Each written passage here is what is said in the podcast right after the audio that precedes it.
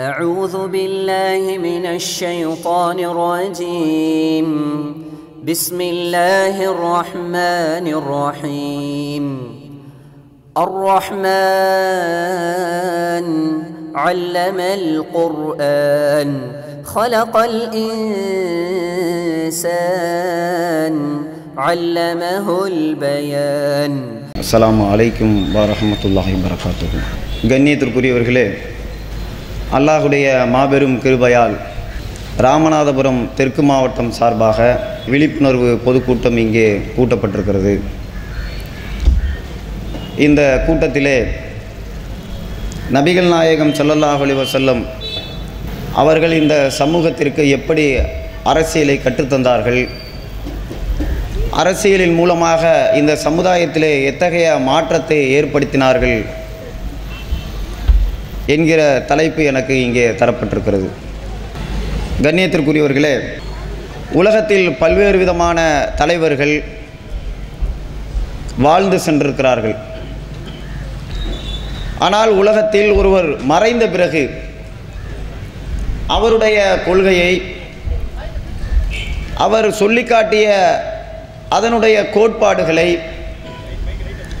அவர் வாழ்க்கையிலே நடந்த அந்த நடத்தி காட்டிய பல்வேறு நிகழ்வுகளை நினைவு கூர்ந்து அவருடைய அடிச்சுவடை அப்படியே பின்பற்றக்கூடியவர்களாக இந்த உலகத்தில் ஒரு கூட்டம் இருக்கிறது என்று சொன்னால் பின்பற்றப்படக்கூடிய ஒரு தலைவர் ஒருவர் இருக்கிறார் என்று சொன்னால் அது முகமது நபி சல்லல்லாஹு அலி வசல்லம் அவர்கள்தான்.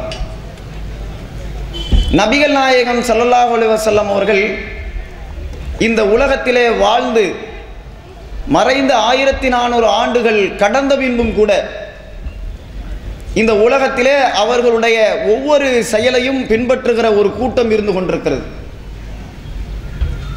முகமது நபி அவர்களுடைய அந்த போதனைகளை நீங்கள் புரிந்து கொள்ள வேண்டும் என்றால் இன்றைக்கு தமிழகத்திலே நீங்கள் பார்க்கக்கூடிய இந்த முஸ்லிம்கள் அவர்கள் கடைபிடிக்கக்கூடிய நற்காரியங்கள் உங்களுக்கு பல்வேறு விதமான நற்காரியங்கள் பிடித்திருக்கும். இஸ்லாமியர்களிடத்தில் நீங்கள் பார்க்கக்கூடிய பலவிதமான செயல்பாடுகளில் உங்களை ஈர்த்த செயல்பாடுகள் நிறைய இருக்கும். இந்த செயல்பாடுகளை எல்லாம் கற்றுத்தந்தது யார் என்று சொன்னால் முகமது நபி சல்லல்லாஹ் அலி வசல்லம் அவர்கள். அரேபிய தேசத்திலே பிறந்தவர்கள். ஆயிரத்தி நானூறு ஆண்டு காலம் கடந்த பின்பும் கூட அவருடைய போதனைகளை இங்கே தமிழகத்திலே இருக்கிற முஸ்லிம்கள் பின்பற்றுகிற பொழுது ஏதோ தமிழகத்திலேயே ஒருவர் பிறந்து இந்த மக்களுடைய பழக்க வழக்கங்களை அறிந்து இந்த மக்களுடைய செயல்பாடுகளை புரிந்து இந்த மக்களுடைய எண்ணங்களுக்கு ஏற்ற மாதிரியான ஒரு சட்டத்தை ஒருவர் வகுத்திருந்தால் எப்படி இருக்குமோ அதே போன்று ஒரு சட்டத்தை வகுத்தது போல உங்களுக்கு ஒரு உள்ளுணர்வு ஏற்படும். நபிகள் நாயகம் அவர்கள் அரேபிய தேசத்திலே பிறந்தவர்கள் ஆனால் அவர்கள் சொன்ன அந்த சட்டங்கள் இங்கு வாழ்ந்தவர்கள் நம்முடைய உள்ளங்களை புரிந்து கொண்டு போட்ட சட்டம் போன்று இருக்கும்.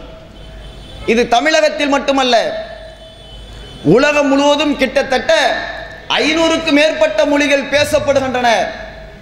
இந்த மொழிகளை பின்பற்றக்கூடிய இந்த மொழிகளிலே பேசக்கூடிய முஸ்லிம்கள் இருக்கிறார்கள்.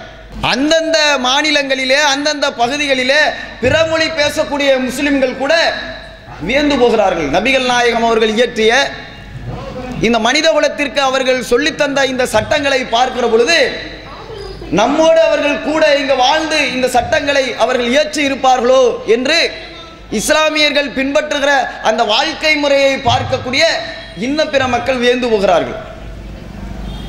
அப்படி எண்ணிலடங்காத சட்டங்களை நபிகள் நாயகம் அவர்கள் இயற்றி இருக்கிறார்கள். அதில் பார்த்தீர்கள் என்று சொன்னால் நபிகள் நாயகம் சல்லல்லாஹ் ஒலிவசல்லம் அவர்கள் பல்வேறு சட்டங்களிலே ஒன்றாக இறை தூதர் அவர்கள் இந்த மனித குலத்திற்கு காட்டி தந்த ஒரு சட்டம். வட்டியை நான் தடை செய்கிறேன் என்று சொல்லி அவர்களை இந்த மனித குலத்திற்கு சொன்னார்கள். இன்றைக்கு வட்டியினால் ஏற்படுகிற கேடு என்பது ஒவ்வொருவரும் அறிந்து வைத்திருக்கிற ஒரு விஷயம்தான். வட்டி எவ்வளவு பெரிய மனித குலத்தினுடைய விரோதியான ஒரு தவறான காரியமாக இருக்கிறது என்பதை நாம் அனைவருமே புரிந்து வைத்திருக்கிறோம்.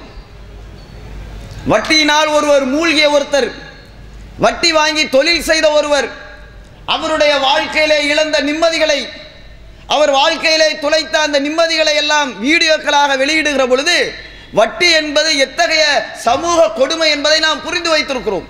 இன்றைக்கு வட்டி என்கிற ஒரு விஷயத்தை இஸ்லாமியர்களிடத்திலே நீங்கள் பார்க்க முடியாது. இன்னைக்கு ஊர் ஊரா வட்டி கடைகள் திறந்திருக்கிறது.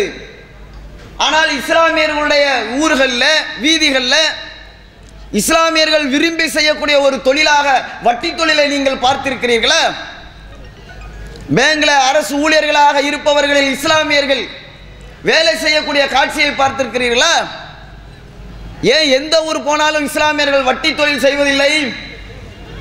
வட்டி வாங்கக்கூடிய ஒரு காரியத்தை அவர்கள் விரும்புவதில்லை என்று சொன்னால் முகமது நபி அவர்கள் காட்டி தந்திருக்கிறார்கள். மனித குலத்திற்கு எத்தகைய அற்புதமான சட்டம் இந்த சட்டம்? சாதாரணமானதல்ல. வட்டி என்கிற ஒன்று மிக கொடுமையான ஒன்று. மனித குலத்திலே விரோதமான காரியங்களில் மிக விரோதமான காரியம் என்று சொன்னால் அது வட்டிதான். ஒரு மனிதன் தன்னுடைய மனிதனாக இருக்கிற ஒருவனுக்கு உதவி செய்ய கடமைப்பட்டிருக்கிறான். அந்த உதவியை அவன் எப்படி செய்யணும்? ஒரு மனிதன் இயலாமையில் இருக்கிற பொழுது ஒரு மனிதன் தேவையுடையவனாக இருக்கிற பொழுது ஒரு மனிதன் வறுமையில் இருக்கிற பொழுது தன்னுடைய பொருளாதாரத்தை மனிதாபிமான அடிப்படையில் கொடுத்து உதவி செய்ய வேண்டும். அதுக்கு ஜாதி மதம் இனம் கிடையாது உதவிக்கு.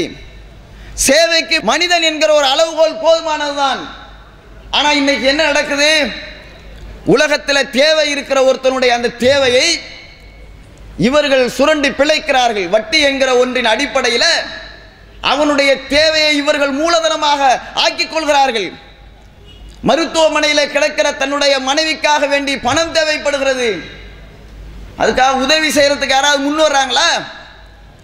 விபத்தில் அடிபட்டு கிடக்கிற தன்னுடைய பிள்ளைக்கு மருத்துவமனையில் மருத்துவம் செய்ய பணம் தேவைப்படுகிறது. மனிதாபிமானத்தை வெளிப்படுத்தக்கூடிய இந்த தருணத்திலே உதவி செய்வதற்கு துணிகிறார்களா?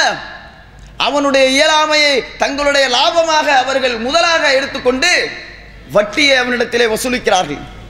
அவனிடத்திலிருந்து சில பொருட்களை அவர்கள் ஏற்றுக்கொண்டு அதற்கு பகரமாக வட்டியை அவர்கள் வசூலிக்கிறார்களே. மனித விரோத காரியமாக இருக்கிற இந்த வட்டியை நபிகள் நாயகம் சல்லல்லாஹுலி வசல்லம் அவர்கள் தடுத்திருக்கிறார்கள். எந்த அளவுக்கு தடுக்கிறாங்க அப்படின்னு சொன்ன இஸ்லாமிய மார்க்கத்தில் வட்டி என்கிற ஒரு கொடுமையான இந்த காரியத்தை யார் ஒருவர் வாங்குகிறாரோ அவர் இறைவனோடு போர் செய்கிறார் என்று அல்லாஹ் சொல்றான். இறைவனோடு போர் செய்கிறவங்க அந்த அளவிற்கு பாவமாக பார்க்கப்படக்கூடிய ஒரு காரியமாக நபிகள் நாயகம் ஸல்லல்லாஹு அலைஹி அவர்கள் சொன்னார்கள். ஆனா இன்னைக்கு என்ன நிலைமை? வட்டியில் இந்த சமுதாயம் இன்றைக்கு வீழ்ந்து கிடக்கிறது. மனிதாபிமானம் இல்லாத ஒரு சமூகமாக இன்றைக்கு உருவாக்கப்பட்டிருக்கிறது. இதை நம்ம மறுக்க முடியுமா? நெல்லை மாவட்டத்தில் ஒரு சம்பவம் நடந்துச்சு. இதுக்கெல்லாம் இந்த அரசாங்கம் தீர்வை ஏற்படுத்தியிருக்கிறார்களா ஒரு அரசாங்கம் என்பது என்ன? அதிகாரத்தை பயன்படுத்துவதற்கு மட்டும் அரசாங்கம் அல்ல. அதிகாரம் அவங்களுக்கு கிடைச்சிட்டு அதனால் அந்த அதிகாரத்தை பயன்படுத்துறதுக்கு மட்டும் ஒரு அரசாங்கமா? மக்களுக்கு எத்தகைய தேவைகள் ஏற்படுகிறதோ அந்த தேவைகளை பூர்த்தி செய்வதுதான் ஒரு அரசுடைய கடமை. இது நான் சொல்லலை. இன்றைக்கு வேட்பாளர்களாக இருப்பவர்கள் தங்களுக்கு ஓட்டு போடுங்கன்னு சொல்கிறாங்களே அவங்க சொல்லக்கூடிய ஒவ்வொரு விஷயத்தையும் நீங்கள் கவனித்து பாருங்கள். உங்களுக்கு என்ன தேவை அதை நான் செஞ்சு தரேன். இந்த தெருவுக்கு நாங்கள் ரோடு போடுவோம் சாக்கடை போடுவோம் அதாவது நாங்கள் லைட்டு கட்டுவோம் குளம் வெட்டி தருவோம் உங்கள் குடும்பத்தில் ஒருத்தவங்களுக்கு வேலை வாங்கி தருவோம். என்ன? மக்களுடைய தேவைகளை பூர்த்தி செய்வதுதான் ஒரு அரசுடைய கடமை என்பதை இன்றைக்கு தேர்தல் நிற்கிற வேட்பாளர்கள் உணர்ந்து வைத்திருக்கிறார்கள். ஆனால் ஆட்சி பொறுப்புக்கு போனவன ஒரு அரசாங்கம் எப்படி செயல்படுது தெரியுமா? அதிகாரத்தை பயன்படுத்துவதுதான் அரசுடைய கடமை வேலை என்று அவர்கள் அவர்கள் காட்டுகிறார்கள். நபிகள் நாயகம் சலல்லா அலைஹி அவர்கள் இந்த வட்டியை தங்களுடைய மனித குலத்திலே வாங்கி கொண்டிருந்த அந்த நேரத்திலே ஈவு இரக்கம் இல்லாமல் வசூல் செய்து கொண்டிருந்த அந்த நேரத்திலே வட்டியை தடை செய்தார்கள் சமூகத்திலே. வட்டி இல்லாத ஒரு சமூகத்தை உருவாக்கினார்கள். அதனுடைய தொடர்ச்சிதான் ஆயிரத்தி நானூறு ஆண்டு காலம் கழித்த பிறகும் கூட இந்த முகமது நபி அவர்களை பின்பற்றுகிற இந்த கூட்டம் வட்டியை தொடாமல் இன்றைக்கு வாழ்ந்து கொண்டிருக்கிறார்கள். பேங்கில் போய் பணம் போடுறாங்கங்க. லட்சக்கணக்கில் போடுறாங்க. ஆயிரக்கணக்கில் போடுறாங்க. அங்கே வட்டி தரப்படுகிறது. வாங்குறாங்களா யாராவது? பேங்கில் இருக்கிற மேனேஜர்கள்ட்ட கேளுங்க. பேங்கில் வேலை செய்யக்கூடிய ஊழியர்கள்ட்ட கேளுங்க. இஸ்லாமியருடைய வங்கி கணக்கில் வரக்கூடிய வட்டியை அவர்கள் தொடமாட்டார்கள் தேவையில்லை. எத்தனை ஆயிரங்கள் அது வட்டியாக பெருகி நின்றாலும் அந்த ஆயிரங்கள் எனக்கு தேவையில்லை. நாங்கள் போட்ட காசு மட்டும்தாங்க. இப்படி வாங்கிட்டு போவாங்க. என்ன காரணம்? மனித நேயத்தை கொன்று புதைக்கக்கூடியது இந்த வட்டி. நபிகள் நாயகம் ஸல்லல்லாஹு அலைஹி அவர்கள் தடுத்திருக்கிறார்கள். இன்றைக்கு எவ்வளோ பெரிய நிலைமை? நெல்லை மாவட்டத்தில் ஒரு சம்பவம் நடந்துச்சு. நம்ம மறந்துட்டோமா நம்ம? இசைக்கு முத்து என்று சொல்லக்கூடிய ஒருத்தர் வட்டிக்கு பணம் வாங்குறாரு. தொழில் செய்யறதுக்காக வேண்டி. ஒரு லட்சத்தி நாற்பதனாயிரம் ரூபாய் வாங்கினது காசு வட்டி. கந்து வட்டி மீட்டர் வட்டின்னு இன்னைக்கு வட்டிக்கு மேல வட்டி போயிட்டு இருக்கு ஆட்சியாளர்கள் இதை கண்டு கொண்டார்களா தடை செய்தார்களா? வட்டி வாங்குபவர்களுக்கு சிறை தண்டனை கொடுத்து மக்களுக்கு பாடம் புகட்டினார்களா? குற்றவாளிகள் தப்பு செய்யாமல் இருப்பதற்காக வேண்டி இந்த நடவடிக்கைகளை கடுமைப்படுத்தினார்களா? என்ன செஞ்சாங்க? கொலை செஞ்சாதான் வந்து தவறுன்னு விளங்கி வச்சிருக்கிறாங்க. திருடலா தவறு விளங்கி வச்சிருக்கிறாங்க. வட்டி என்பது எத்தகைய பாவம் தெரியுமா? ஒருவனுடைய உழைப்பை சுரண்டக்கூடியது இல்லையா? எசைக்கு முத்து வாங்குறாரு. ஒரு லட்சத்தி நாற்பதனாயிரம் ரூபாய் வட்டிக்கு வாங்குறாரு. தொழில் செய்யறதுக்கு கந்து வட்டியில. அந்த ஒரு லட்சத்தி நாற்பதனாயிரம் ரூபாய் வாங்கினதுக்கு பதில் ரெண்டு லட்சத்தி ஐம்பதனாயிரம் ரூபாய் கொடுத்துட்டாரு. இன்னும் பணம் தான் கேட்குறான் அவரே சிரமப்படுறேங்கிறது தான் வாங்கினாரு. வட்டி கட்ட முடியலன்னு தான் வாங்கினாரு. ரெண்டு லட்சத்தி ஐம்பதினாயிரம் கொடுத்த பிறகு நீ வட்டி கட்டுறாங்கிறான். முடியல. ஒவ்வொரு இடத்துல கொண்டு போய் நியாயம் கேட்கிறார் காவல் நிலையத்தில் கேட்கிறார் அதிகாரிகளிடத்திலே கேட்கிறார் கடைசியாக மாவட்ட ஆட்சித்தலைவரிடத்திலே பலமுறை மனு கொடுக்கிறார். நியாயம் கிடைச்சிச்சா? நீதி கிடைச்சிச்சா? அடே வாங்கினது ஒரு லட்சத்தி நாற்பதனாயிரம் ரூபா தானே பண்ணி அவர்கிட்ட வாங்கியிருக்கிற கொடுத்துருக்கிற? ரெண்டு லட்சத்தி ஐம்பதனாயிரம் வாங்கின எப்படி வாங்கலாம்? கந்து வெட்டி இன்றைக்கு அனுமதிக்கப்பட்டிருக்கிறதா? ஆட்சியாளர்களுடைய கவனத்திற்கு கொண்டு சென்ற பிறகும் கூட வட்டியை குர்றான்னு கேட்டுக்கிட்டு இருக்கிறான். ஒரு கட்டத்தில் மன உளைச்சல் தாங்க முடியாம என்ன செய்யறாரு அவர் அவருடைய மனைவி இரண்டு பிள்ளைகள் பச்சிளம் குழந்தைகள் தன்னுடைய தாயுடைய கரத்தை பிடித்து நடக்கக்கூடிய வகையில் இருக்கிற ஒரு குழந்தை. தந்தையுடைய கரத்தை பிடித்து நடக்கக்கூடிய வகையில் இருக்கிற ஒரு குழந்தை நான்கு பேருமாக சென்று கலெக்டர் அலுவலகத்திலே தீ குளித்தார்களே. எசைக்கு முத்து எதுக்கு எசத்தா? ஏன் சத்தா எசைக்கு முத்து? வட்டி என்கிற மா பாதக கொடுமையை இந்த தமிழகத்திலே தலைவிரித்தாடுகிறது இந்த வட்டியை இந்த அரசாங்கம் ஆட்சியாளர்கள் ஒழித்திருக்கிறார்களா ஒழித்தார்களா? நபிகள் நாயகம் ஸல்லல்லாஹு அலைஹி அவர்கள் ஒழித்திருக்கிறார்கள். புரிந்து கொள்ளுங்கள். ஒவ்வொரு வீடுகளிலும் இன்றைக்கு வட்டிக்கு வாங்கியவர்களுடைய மன குழப்பமாக இருக்கிறது. வட்டிக்கு வாங்கியவர்கள் இன்றைக்கு நிம்மதி இல்லாத வாழ்க்கை வாழ்ந்து கொண்டிருக்கிறார்கள். வட்டிக்கு வாங்கினா கூட உழைக்கணும்னு இன்னைக்கு உழைச்சிக்கிட்டு இருக்கிறோம். எட்டு மணி நேரம் வேலை பார்க்குறவங்க கூட வட்டிக்கு வாங்கிட்டோமே அவனுக்கு வட்டி கட்டணுமேன்னு சொல்லி பத்து மணி நேரம் பன்னெண்டு மணி நேரம் வேலை பார்க்குறான். ஏன்னா வட்டிக்கு சேர்த்து உழைக்கணும்ல. அந்த மாதிரி இன்னைக்கு கஷ்டப்படுறாங்க. நபிகள் நாயகம் ஸல்லல்லாஹு அலைஹி உருவாக்கிய இந்த ஆட்சியிலே வட்டியில் தடை செய்யப்பட்டது. மனிதர்கள் சுதந்திரமாக வாழ்ந்தார்கள். உதவி செய்யக்கூடிய மனிதர்களை உருவாக்கினார்கள். கஷ்டப்படுபவர்களுக்கு சிரமங்களை சுமக்கக்கூடிய மனித குலத்தை உருவாக்கினார்கள். வட்டி என்கிற அந்த மனிதநேயமற்ற காரியத்தை வளர்க்கக்கூடிய சமூகத்தை நபிகள் நாயகம் அவர்கள் உருவாக்கவில்லை. விழுப்புரத்தில் ஒரு சம்பவம் நடந்துச்சு. நம்மளாம் மறக்க முடியாது. என்ன மாதிரி சம்பவம்? மூணு சீட்டு லாட்ரி. மூணு சீட்டு லாட்ரி வந்து ஒருத்தர் வாங்குறார். எதுக்கு வாங்குறாரு? அவர் ஒரு பத்தர் சமூகத்தை சேர்ந்தவர் நகை தொழிலாளி நகை தொழில் நட்டமாயிடுது. சில கடன் வாங்கி தொழில் செய்கிறாரு நகை தொழில் நட்டமானதுனால என்ன செய்கிறாரு மூணு சீட்டு வாங்கினா லட்சங்கள் உழுவும். அதை வச்சு வாங்கின கடனை நம்ம அடைச்சிடலாம் அப்படின்னு சொல்லி மூணு சீட்டு வாங்க வாங்க வாங்க வாங்க அதில் சில லட்சங்கள் கடன் ஆயிடுது. ஒரு கட்டத்தில் என்ன பண்ணுறாருன்னா விழுப்புரத்தை சேர்ந்த நகைப்பற்றை தொழிலாளி சைனட்டை சாப்பிட்றாரு. எப்படி சாப்பிட்றாரு தெரியுமா? வீடியோக்கெல்லாம் அது வந்துச்சு வெளியில் வந்துச்சு. தன்னுடைய பச்சை குழந்தைகள் மூன்று பெண் குழந்தைகள் ஏழு வயது ஐந்து வயது இரண்டரை வயது குழந்தைகள் மூணு பேருக்குமே சைனட்டு கொடுக்குறாரு. ஒரு குழந்தை இறந்து போய் கிடக்குது. ஒரு பெண் குழந்தை அடுத்த குழந்தை துடிச்சுக்கிட்டு இருக்கு. உயிர் வெளியேறி கொண்டிருக்கிறது உடலை விட்டு பிரிந்து கொண்டிருக்கிறது. இன்னொரு குழந்தை துடித்துக் கொண்டிருக்கிறது தாயுடைய கரத்தில். அவர் வீடியோ எடுக்கிறாரு. மனைவி நெஞ்சிலே சாய்ந்தவளாக இருக்கிறாள். இந்த உலகம் யாருக்குமே உதவி செய்யாது. இரக்கமற்ற உறவு இந்த உலகம் இந்த உலகம். வட்டியை தடை செய்யுங்க லாட்டரியை ஒழிங்க. என்ன மாதிரியே இந்த குடும்பம்லாம் இனிமே தற்கொலை செஞ்சுக்க கூடாது என்று சொல்லி அந்த விழுப்புரத்தை சேர்ந்த நகை தொழிலாளி ஒரு வீடியோ வெளியிட்டாரே. சிந்திச்சு பாருங்க. அந்த நேரத்தில் கூட ஒரு வீடியோவை திருப்புவதற்காக பார்க்கிற பொழுது அந்த வீடியோலே சொல்றார் என் மக துடிச்சுக்கிட்டு இருக்கடா பாதிகளா அப்படிங்கிறார். எவ்வளவு பெரிய கொடுமை பார்த்தீர்களா? தன்னுடைய மகள் தான் பெற்றெடுத்த பிள்ளை. அந்த பிள்ளைக்கு தானே விஷமருந்துவதற்கு உரிய ஒரு சூழலை ஒரு தகப்பனுக்கு தள்ளுகிற மாபாதக கொடுமை அல்லவா இந்த வட்டி? இந்த வட்டியை இந்த ஆட்சியாளர்கள் ஒழித்திருக்கிறார்களா? வட்டியை இந்த சமூகத்தில் இல்லாமலாக்கி இருக்கிறார்களா? ஏன் ஆக்கல ஏன் முடியல அரசாங்கத்தால? வட்டி என்பது கேடு என்று தெரிந்தும் கூட இந்த ஆட்சியாளர்கள் அதை ஒழிக்க திராணியற்றவர்களாக இருக்கிறார்களா? சிந்தித்து பாருங்கள். மக்களுக்கான ஆட்சி என்று சொன்னால் மக்கள் இந்த வட்டியை விரும்புகிறார்களா? நபிகள் நாயகம் சல்லல்லா உலகம் அவர்கள் இந்த வட்டியை ஒழித்தார்கள். வட்டி இல்லாத ஒரு சமூகத்தை உருவாக்கினார்கள். அது மட்டுமல்ல இன்றைக்கு மக்கள் வீதியில இறங்கி போராடி கொண்டிருக்கிறார்கள். எதுக்காக? சாராயத்துக்கு எதிராக. இந்த சாராய கடையெல்லாம் மூடுங்கன்னு சொல்லி ஒவ்வொரு வீதியிலும் பெண்கள் இறங்கி போராடினார்களே. மக்களுக்கான ஆட்சி என்று சொன்னால் ஏன் நீங்கெல்லாம் சாராய கடையை மூடல? ஏன் சாராய கடையை மூடல? சாராயம் மனித உலகத்திற்கு ரொம்ப விருப்பமானதா? தேவையுடையதா? பயன் தரக்கூடியதா?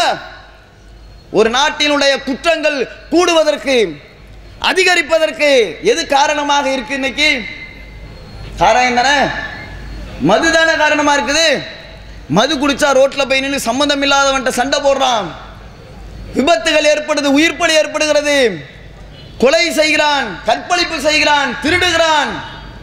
பல்வேறு குற்ற செயல்கள் ஈடுபடுவதற்கு மது ஒரு காரணமாக இருந்துச்சா இல்லையா? இந்த மதுவை இந்த ஆட்சியாளர்கள் ஒழித்தார்களா? இல்லை. நபிகள் நாயகம் சல்லல்லாஹ் அலைஹி அவருடைய ஆட்சி காலத்தில் மக்கள் மது குடித்தார்கள். மறுக்க முடியாது. நபிகள் நாயகம் ஸல்லல்லாஹு அலைஹி வஸல்லம் அவருடைய ஆட்சி காலத்தில் மதுவை எப்படி பார்த்தார்கள் தெரியுமா? இன்னைக்கு ஒருத்தன் பணக்காரன் சொல்லிக்கிறதுக்கு எதை தன்னுடைய அடையாளமாக வெளிப்படுத்துகிறான். அவன் வாங்கி வைத்திருக்கிற கார்கள் டூ வீலர்கள் ஃபோர் வீலர்கள் அவன் வாழுகிற வீடுகள் வசதி நிறைந்த பங்களாக்களாக கட்டி வைத்திருந்தால் அவன் பெரிய பணக்காரன் செல்வந்தன் அதில் வெளிப்படுத்துறான். பேங்க் பேலன்ஸை காட்டுறான். அவன் அணிந்திருக்கிற ஆபரண நகைகளில் காட்டுகிறான். அவனுடைய இல்லங்களில் நடக்கக்கூடிய விழாக்களிலே அவன் காட்டுகிறான். தன்னுடைய செல்வ செழிப்பை வெளிப்படுத்துகிறான். பெருமை அடிக்கிறான்.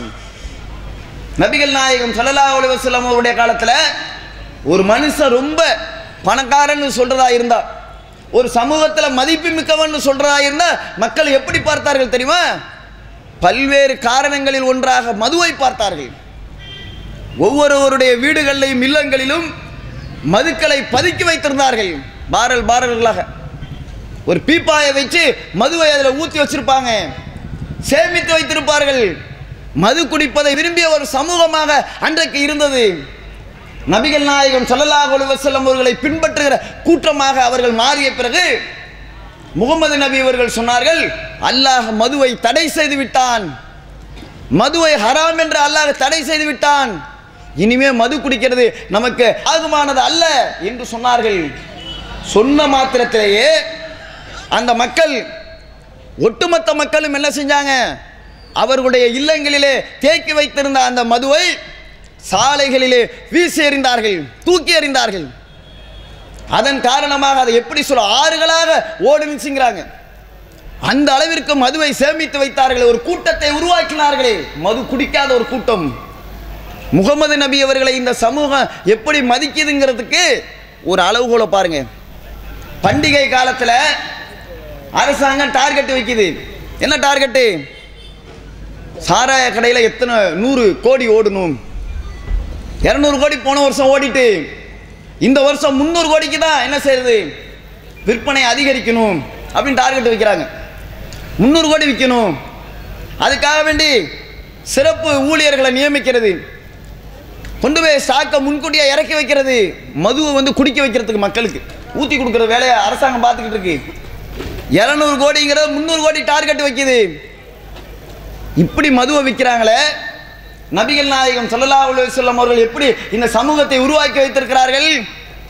அன்றைக்கு தடை செய்தார்கள் மது குடிப்பது ஹராம் என்று. இன்னைக்கு வரைக்கும் இந்த சமூகத்தில் மதுவை தொடுகிறார்களா?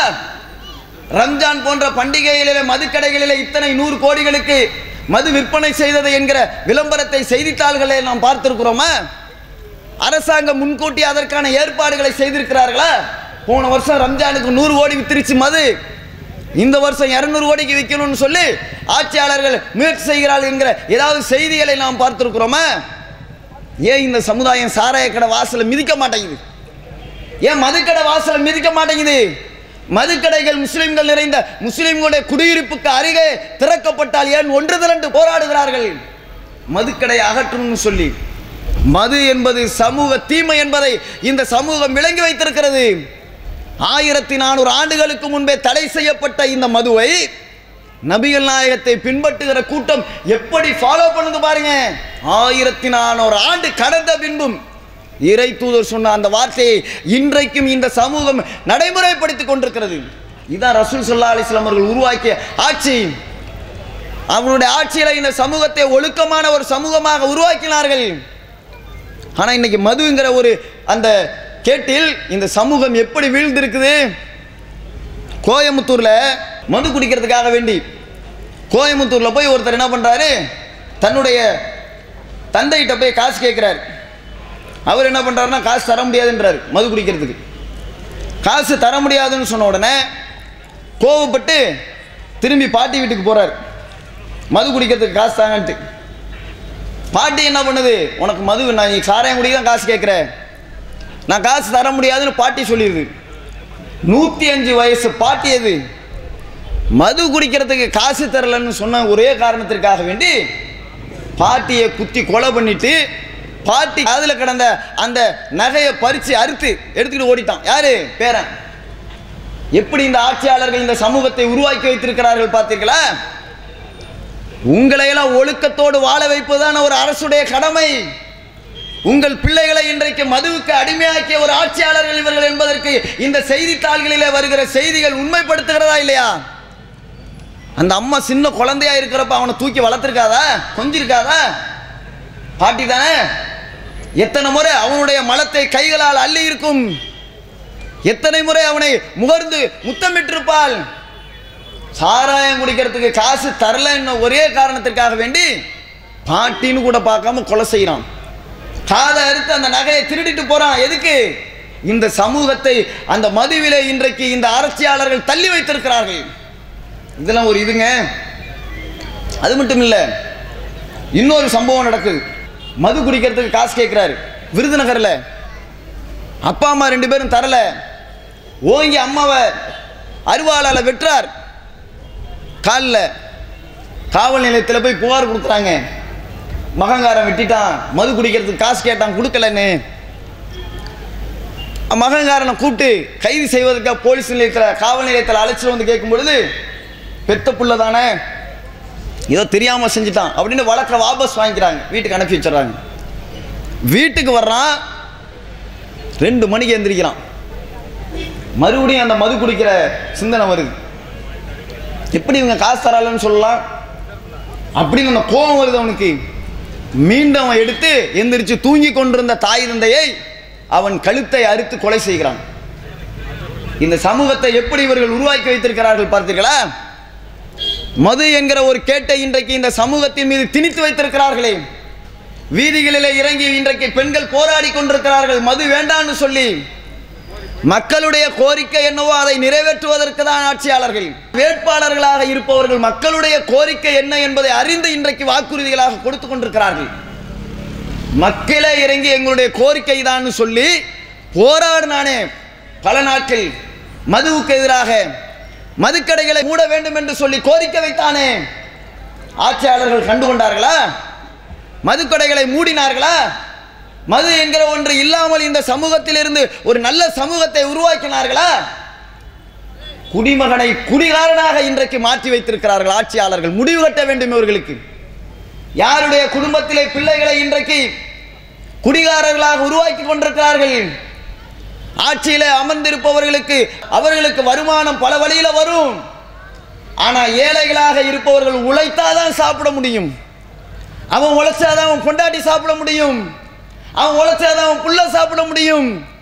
மது என்கிற ஒரு கடையை திறந்து வைத்து அவன் உழைத்து வந்த அந்த காசை வீட்டில் கொண்டு போய் மனைவிட்ட கொடுக்கறதுக்கு முன்னாடி மதுக்கடையில் போய் சாராயத்தை குடிச்சிட்டு போயிட்டே இருக்கான்.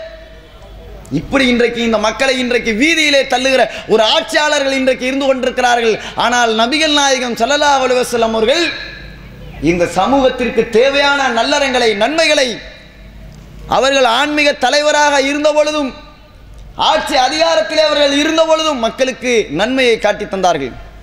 நல்ல அமல்களை நல்ல காரியங்களை செய்யுமாறு ஏவினார்கள் நபிகள் நாயகம் ஸல்லல்லாஹு அலுவலம் அவர்கள். இப்படிப்பட்ட ஒரு ஆட்சி தலைவர் நபிகள் நாயகம் அவர்கள். ரசூல் சல்லா அலிஸ்லாம் அவங்க மக்களுடைய தேவைகளை புரிந்து அதற்கு தகுந்த மாதிரி உதவி செஞ்சிருக்கிறாங்க. எந்த அளவுக்கு குடிமக்களுடைய உரிமைகளை அவர்கள் பேணி இருக்கிறார்கள் தெரியுமா? முகமது நபி அவர்கள் ஒரு ஜனாதிபதி. ஆன்மீக தலைவராக தான் எல்லாருக்கும் தெரியும். முகமது நபி அவர்கள் ஒரு ஜனாதிபதி. பத்தாண்டு காலம் அவர்கள் மக்காவை ஆட்சி செய்தார்கள். அவர்களிடத்தில் ஒருத்தர் வரார். முகமது நபி அவர்களுடைய கழுத்தில் துண்டை போட்டு இறுக்கி கேட்குறார். பொருளை கொடுங்க அப்படின்னு கேட்குறார். தக்காத்து பொருள்லாம் தாங்கன்னு கேட்குறாரு. முகமது நபி அவர்கள் சிகப்பாக இருப்பாங்க. அவர் இருக்கிறதுல அப்படியே அவருடைய தோல் புஜங்கள் எல்லாம் சிவந்து விடுகிறது. கேட்டவரை பற்றி அவர்கள் கவலைப்படவில்லை. பக்கத்தில் இருந்த நபி தோழர்கள்லாம் கோவப்படுற மாதிரி வர்றாங்க. என்ன ஒரு ஜனாதிபதியை ஒரு ஆன்மீக தலைவரை அல்லாஹுடைய தூதர்கிட்ட இப்படியா கேட்கறது? முரட்டுத்தனமாக கேட்கறது? அப்படின்னு அவங்க கோவப்பட்டு எழுந்து வருகிறார்கள். முகமது நபி அவர்கள் அமைதிப்படுத்துகிறார்கள். அமைதியாயிருங்க அவர் கேட்கறத கொடுங்க. குடிமக்களுடைய தேவைகளை அறிந்து அவர்கள் செயல்படுத்தினார்கள். உலகத்தில் உதவுறதே கடமைன்னு சொல்லி ஒரு ஆட்சி தலைவர் சொல்லி பார்த்துருக்கிறீங்களா? உதவுறது கடமை. இஸ்லாமிய மார்க்கம் அப்படி நமக்கு கற்று தந்திருக்கிறதுங்க. முகமது நபி அவர்கள் அப்படி நமக்கு சொல்லி தந்திருக்கிறார்கள். ஐந்து கடமைகள் இஸ்லாமியர்களுக்கு ஐந்து கடமைகள் இருக்கிறது. ஐந்து கடமைகளில் ஒன்று என்ன தெரியுமா? ஜக்காத்துன்ற ஒரு கடமை. ஜக்காத்துனா என்ன? நீ சம்பாதிச்சதில் எப்படி சம்பாதிக்கணும் ஹலாலா சம்பாதிக்கணும் ஹராமா இல்லை. அனுமதிக்கப்பட்ட வழியில் சம்பாதிக்க வேண்டும். உழைத்து சம்பாதிக்கணும் திருடி இல்லை. மோசடி செஞ்சு இல்லை. களவாடி இல்லை. உழைத்து சம்பாதிக்க வேண்டும் இறைவன் விரும்புகிற வழியில் உழைத்து சம்பாதிக்கிற அந்த பொருளாதாரத்தில் ஜக்காத்து என்கிற ஒரு தொகையை நீ ஒதுக்கி வைக்கணும். அந்த ஜக்காத்து என்ன? ஏழைகளுக்கு உதவி செய்கிறது ஏழைகளுக்காக உள்ளது. நீ சம்பாதிக்கிற நூறுரூவாயில ரெண்டரை பர்சன்டேஜ் ரெண்டாயிரம் ரூபா ஏழைகளுக்குரியது. ஏழைகளுக்கு நீ செலவு பண்ணணும். அப்படின்னு இஸ்லாமிய மார்க்கம் கடமையாக்கி இருக்கிறது. இப்படி ஒரு தலைவரை நீங்கள் பார்த்துருக்கீங்களா ஜக்காத்தை கடமையாக்கினார்கள். செல்வந்தர்களிடத்தில் ஜக்காத்து பொருளை வசூலித்து தேவையுடைய ஏழைகளுக்கு அவர்கள் கொடுத்தார்கள். யாரெல்லாம் கஷ்டப்படுகிறார்களோ சிரமப்படுகிறார்களோ அவர்களுடைய தேவைகளை பூர்த்தி செய்தார்கள். அப்படிப்பட்ட ஆட்சி தலைவர். ஆனா இன்னைக்கு என்ன நிலைமை? இந்த ஆட்சியாளர்கள் எல்லாம் இன்றைக்கு மக்களால் தேர்வு செய்தவர்கள். நம்முடைய தேவைகளை பூர்த்தி செய்கிற அதிகாரத்தை நாம் ஒவ்வொரு ஓட்டின் வழியாக வழங்கியிருக்கிறோம் அவர்களுக்கு. நம்முடைய தேவைகளை எல்லாம் பூர்த்தி பண்ணாங்களா? ஆட்சி அதிகாரத்தில் இருப்பவர்கள் இந்த ஆ- எப்படி இவர்கள் இந்த நாட்டை வழிநடத்த நினைச்சுக்கிட்டு இருக்கிறாங்க? அதிகாரத்தை பயன்படுத்துவதுதான் ஒரு அரசுடைய கடமை என்று நினைத்துக் கொண்டிருக்கிறார்கள். மக்களுடைய தேவைகளை பூர்த்தி செய்வதுதான் ஆட்சியாளர்களுடைய கடமை. தேவைகளை பூர்த்தி செய்தார்களா? எவ்வளவு பெரிய கொடுமையை இந்த ஆட்சியாளர்கள் செய்துவிட்டு வளர்ச்சி இந்தியாக என்ன வளர்ந்தீங்க? ஒவ்வொருத்தர் நான் கேட்கிறேன். உங்களுடைய வருமானம் வளர்ந்துட்டா? இந்தியாங்கிறத நான் எழுதி வச்சு படிக்கிறதா? ஒரு தனி மனிதனுடைய வருமானத்தினுடைய வளர்ச்சி தான் இந்தியாவுடைய வளர்ச்சி. வளர்ந்துருக்கிறதா? உங்களுடைய வருமானம் வளர்ந்துருக்கிறதா? வேலை கிடைச்சிட்டு உங்களுக்குலாம் உங்கள் பிள்ளைங்க எத்தனை பேர் அரசு ஊழியர்களாக இருக்கிறார்கள் உங்கள் குடும்பத்தில்? நான் கேட்குறேன். சும்மா வார்த்தையிலே வட சுடுற ஒரு ஆட்சியாளர்கள் இன்றைக்கு இருந்து கொண்டிருக்கிறார்கள் என்பதை புரிந்து கொள்ளுங்கள். நபிகள் நாயகம் ஸல்லல்லாஹு அலைஹி அவர்கள் எப்படிப்பட்ட ஆட்சியை தந்தார்கள்? மக்கள் வந்து கேட்குறாங்க எப்படி கேட்குறான் துண்டை போட்டு இறுக்கி கேட்குறான் கழுத்தில். நபிகள் நாயகம் அவர்கள் கோவப்படலை. அவர்களுக்கு தானியங்கள் தேவைப்படக்கூடிய தானியங்களை அந்த ஒட்டகத்தில் ஏற்றி அனுப்புங்கன்றாங்க. கட்டளை போட்டார்கள்.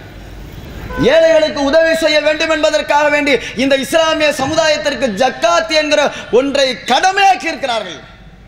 எப்படிப்பட்ட ஆட்சி முறை பாருங்க. ஆனா இன்றைக்கு எப்படிப்பட்ட ஆட்சி நடக்குது? லாக்டவுன்ல மக்களை பத்தி கவலைப்படல. டோல்கேட்லாம் ஓப்பன் பண்ணுறாங்க அதாவது வாகனங்கள் செல்வதற்கு. அவசரமாக எங்கேயாவது போகணுமா? போய்க்கிங்க. எப்படி? அப்போ கூட அதுக்கு நீங்கள் சுங்க வரி கட்டிட்டு போகணும்.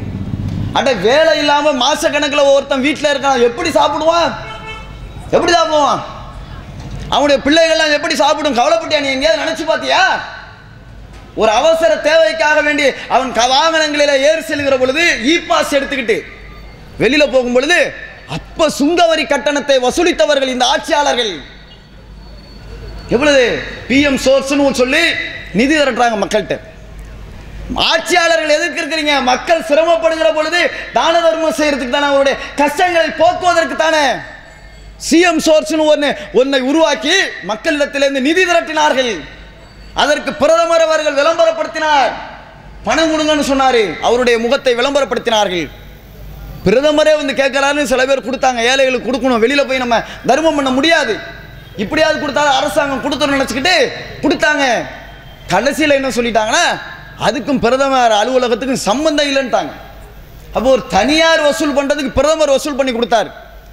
எத்தனை கோடிங்க வசூல் பண்ணீங்கன்னு சொல்லி கேள்வி கேட்குறாங்க. இதுவரைக்கும் பதில் சொல்லலை. மத்திய அரசாங்கம் எங்களுக்கு தெரியாது நாங்கள் சொல்ல முடியாதுன்றுச்சு. இப்போ மக்களுடைய சிரமத்தில் கூட சுரண்டுகிற ஒரு ஆட்சியாளர்களா நீங்கள் நான் கேட்குறேன் இதுக்கு தான் உங்களை தேர்ந்தெடுத்து வைத்தார்களா? ஆட்சி அதிகாரத்தை தந்தார்களா? நபிகள் நாயகம் ஸல்லல்லாஹு அலைஹி அவர்கள் ஏழைகளுக்கு உதவி செய்தார்கள். இல்லாதவர்களுக்கு உதவி செய்தார்கள். எந்த அளவிற்கு தெரியுமா? முகமது நபி அவர்கள் அவர்கள் ஆட்சி காலத்தில் இறந்தவர்கள் யாராவது ஒருத்தவங்க இறந்து போயிட்டாங்கன்னா அவங்களுடைய பிரேதம் கொண்டு வரப்படும். அது ஒரு வழக்கம் வச்சிருக்கிறாங்க. என்ன வழக்கம்? ஒருத்தர் இறந்துட்டார்னா அவருக்காக வேண்டி கடைசியாக ஒரு தொழுகை நடத்துவாங்க. அந்த தொழுகையில் என்ன பண்ணுவாங்க? அவருக்காக வேண்டி மனிதர்கள் அனைவருமே பாவ மன்னிப்பு கேட்பார்கள். எப்படி நபிகள் நாயகம் அவர்கள் அந்த சட்டங்களை வகுத்து வைத்திருக்கிறார்கள் பாருங்க. அப்படி ஒரு பிரேதம் கொண்டு வரப்படுகிறது. நபிகள் நாயகம் அவர்கள் தொழு வைப்பதற்காக வேண்டி வந்துட்டு கேட்குறாங்க. இவர் கடன் பட்டிருக்கிறாரா அப்படின்னு கேட்குறாங்க. அதாவது என்ன? நபிகள் நாயகம் அவர்கள் எந்த அளவிற்கு மனித உரிமையை மதித்திருக்கிறார்கள்னா யாரும் இந்த மனுஷனை யாரும் ஏமாத்திடக்கூடாது. கேட்குறாங்க இவர் ஏதாவது கடன் கடன் பட்டு இறந்துருக்கிறாரா? அந்த கடன் வாங்கிட்டு சில பேர் என்ன பண்ணுவாங்கன்னா தர்றேன்னு சொல்லிட்டு தனாம வந்து ஆட்டையை போட்டுறது.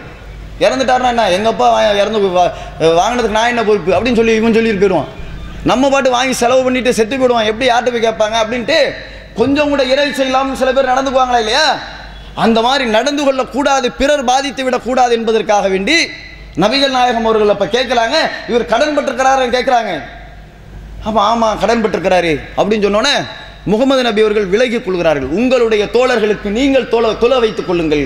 நான் தொலை வைக்க மாட்டேன். கடன் பட்டார்லாம் கடனை வாங்கின இடத்துல கடனை அடைக்கணும். அடைக்காம ஏன் இறந்து போனாருன்னு சொல்லி அப்படி கேட்டு நபிகள் நாயகம் அவர்கள் விலகிக் கொள்கிறார்கள். இன்னொரு காலம் வருகிறது. அதே மாதிரி ஜனாசாக்கள் வரும் பொழுது நபிகள் நாயகம் அவர்கள் அறிவிக்கின்றார்கள் யார் கடன்பட்ட நிலையில் இறந்து விடுகிறார்களோ அவர்களுடைய கடனை இந்த அரசாங்கம் ஏற்றுக்கொள்ளும். அப்படின்னாங்க இப்படி ஒரு ஆட்சியாளர் நீங்க உலகத்தில் காட்டுங்க பார்ப்போம் ஆனா இன்னைக்கு என்ன நடக்குது? மக்களுடைய குடிமகன் மீது தலையில் இன்றைக்கு சுமை வைக்கிறார்கள். என்ன சுமை?